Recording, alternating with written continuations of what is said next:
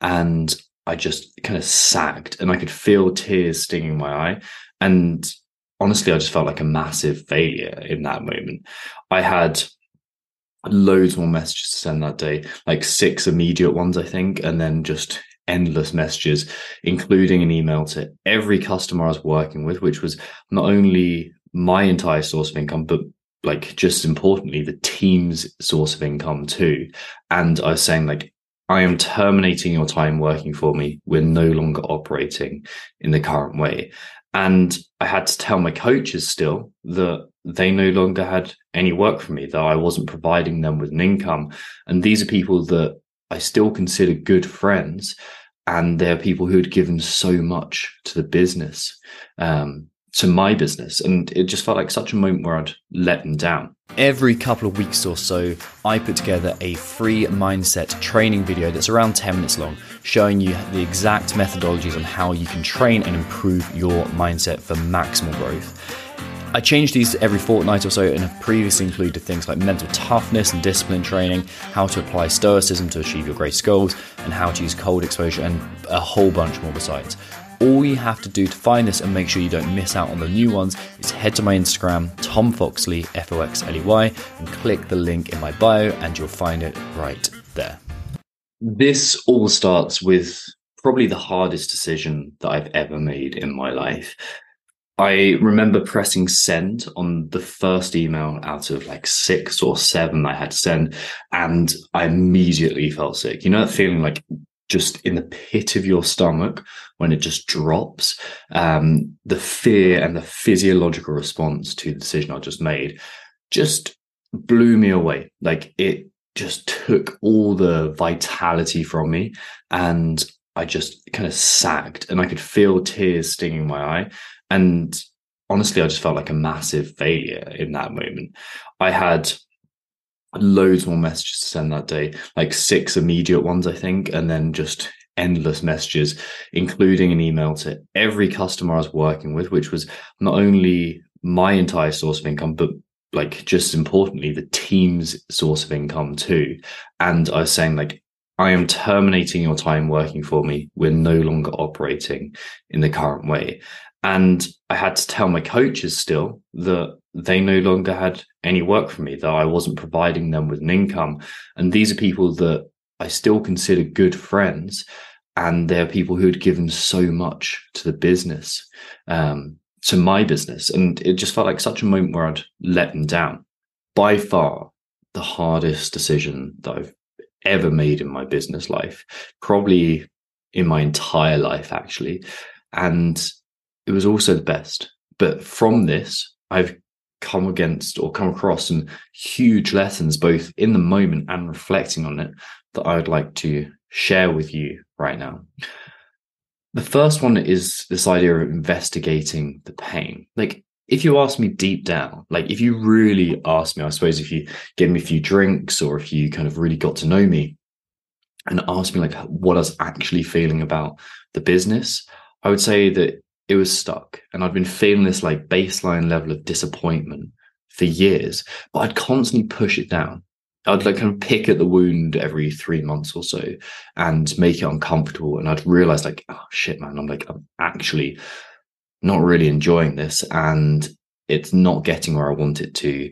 And it's a kind of constant source of it's fine, but it could be so much better. And because it's just fine, it means there's stress associated with that with for everyone involved. Like i couldn't provide the best service that i wanted to. I couldn't create the freedom that i wanted personally but i also couldn't create the product that i wanted to and the service that i wanted to and then the lifestyle for my coaches too. And one of my core values is this idea of excellence and not pursuing mediocrity and just mediocrity was abundant in everything i was doing and i kind of hid from it. So I'd go through this process where I kind of uncovered it every three months, every quarter or so. And then I'd just stuff it away. And then three months would go past and I'd go and go, oh, yeah, it's fine. And then I'll stuff it away. But I couldn't actually stomach the fact that I would look back at some point in my life and think, like, I wasted that opportunity. And I couldn't also at the same time imagine looking back at, um, imagine like actually actually the thing that I couldn't imagine doing was looking forward and saying goodbye to all the stability that I had in my life at that time. Like that thought just absolutely terrified me. That this pain was constantly under the surface, and there's this constant source of dissatisfaction with my life, and it ebbed into actually everything that I did. And the first truth that I learned from this is like the pain and the clues were there earlier. We just need to investigate that because we've got to turn our we've got to turn our attention to it and get to know it and ask yourself truly like what does this mean? Because if you don't get to know this pain what's going to happen is it's going to build and build and build and it's going to fester like a wound that you don't treat. So we need to uncover the pain we need to grow and the thing is like the pain is just a sign that you have to sacrifice a version of yourself. That's really what it is. It's a sign that you're not good enough as you are right now. And growth demands sacrifice. And the longer you put it off, the greater that sacrifice becomes. And the more painful it's going to be because you're more attached to that part of you. So you have to learn to sacrifice the undeveloped part of your psyche. And it's a painful process. You just like rip it to shreds and, and watch it burn. So that's the first thing. You need to investigate this pain and then make the appropriate sacrifice from it. Like the sacrifice metaphor is littered throughout mythology and religion and philosophy. We have to learn to sacrifice part of ourselves if we're ever going to grow. Just a quick favor to ask, my friends. If you could head to wherever you listen to this podcast and leave a very kind review, that will not only help my ego virtually explode, but it will help people just like you find the podcast too and hopefully help them to their next level. The second thing, the second truth that I learned from this is we've got to take on as much responsibility as we can possibly bear. And actually, my stagnation and the business's stagnation, and therefore the impact that had on everyone we're working with at the time, that all came from selfishness. But my personal liberation from that came from taking responsibility.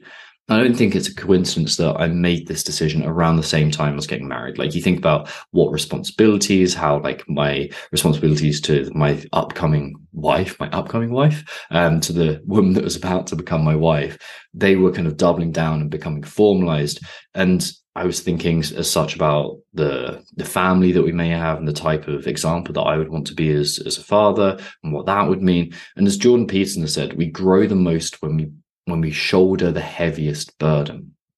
And what was happening is I was actually ne- neglecting any responsibility. I was only focusing on myself and just like what I wanted and how I wanted to feel in day to day life.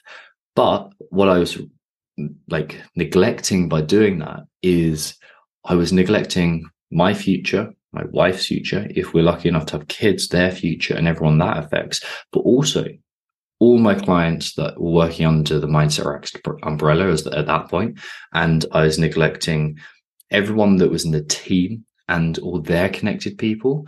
So we needed this, like I, I needed to take on responsibility. And the moment I did that, I could see it clearly. It's like, oh, it's my, it's my ownership. Like Jocko Willink always talks about, take ownership, extreme ownership. If I was going to take extreme ownership of the of the situation, I could see that actually there's a lot of their problems in life which were my problems to solve and that I had the potential to solve. And that by taking responsibility and ownership of the situation, the choices available to me actually became clearer. So that's step two. Right? It's taking ownership because that realization, I tell you now, it was very uncomfortable, very uncomfortable. But that revelation of truth, it change my future and everyone else's for the better. Now, the third one. This is actually one of the big mistakes that I made in this process and in the months afterwards. Because obviously that wasn't just a, a one day thing. That was when it peaked, but it actually lasted for months. The uncertainty around was around for months, and the process of creating that change was around for months. I made so many mistakes in that process, but I can pinpoint almost the source of every one of them to a T down to being in a in a fight or flight in a sympathetic state. And a sympathetic state is um, when we're in this fight or flight state when we are kind of imme- it's basically your brain and your nervous system going i need to change something sharpish in my life. That's what your body is getting ready to do. And that's going to influence your thoughts it's going to influence your decision making it's going to influence the way you communicate the whether you're thinking long term or short term. And to make the appropriate decisions on average, especially then, I needed to come down a few notches to more kind of a baseline state. And what that looked like for me was instigating some quality tools. And I really missed out on the chance to do this. And if I was going to do this again, if I like, thankfully, I don't have to, or at the moment, I don't have to. But if I was going to do this process again, straight away, I would use my physiological tools I'm now aware of which would be sleep hygiene, massively ca- cutting down my caffeine consumption. Um, I would be doing something to down regulate more frequently and also getting over the belief that I didn't deserve to take time for myself because in my mind I'd done something that was a failure and that was the big one so I needed to spend more time down regulating because when we do that the quality of our decision making goes up when you're well rested you make better decisions when you're well fed you make better decisions when you're hydrated and not over caffeinated you make better decisions so I would have implemented sleep hygiene I'd have cut my caffeine down. I'd have used breath work protocols. I'd have used cold exposure. I'd have really given myself that permission and the tools in order to down regulate. So become more parasympathetic, which just means get into the frame of mind where you feel I'm safe. I can take the decisions that will be best in my long term interest. So that's the third piece. And then fourth, one of the best things I did, and the thing that actually allowed me to make that decision was future casting my mind.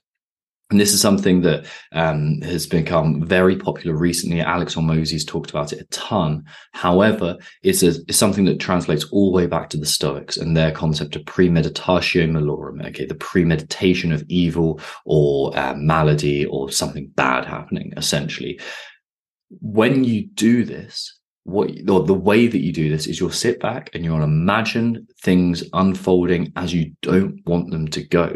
And what this does is inoculate you against the stress of things going badly or poorly. And so that when that actually do happen you're less responsive to them but also give you options for how to change that.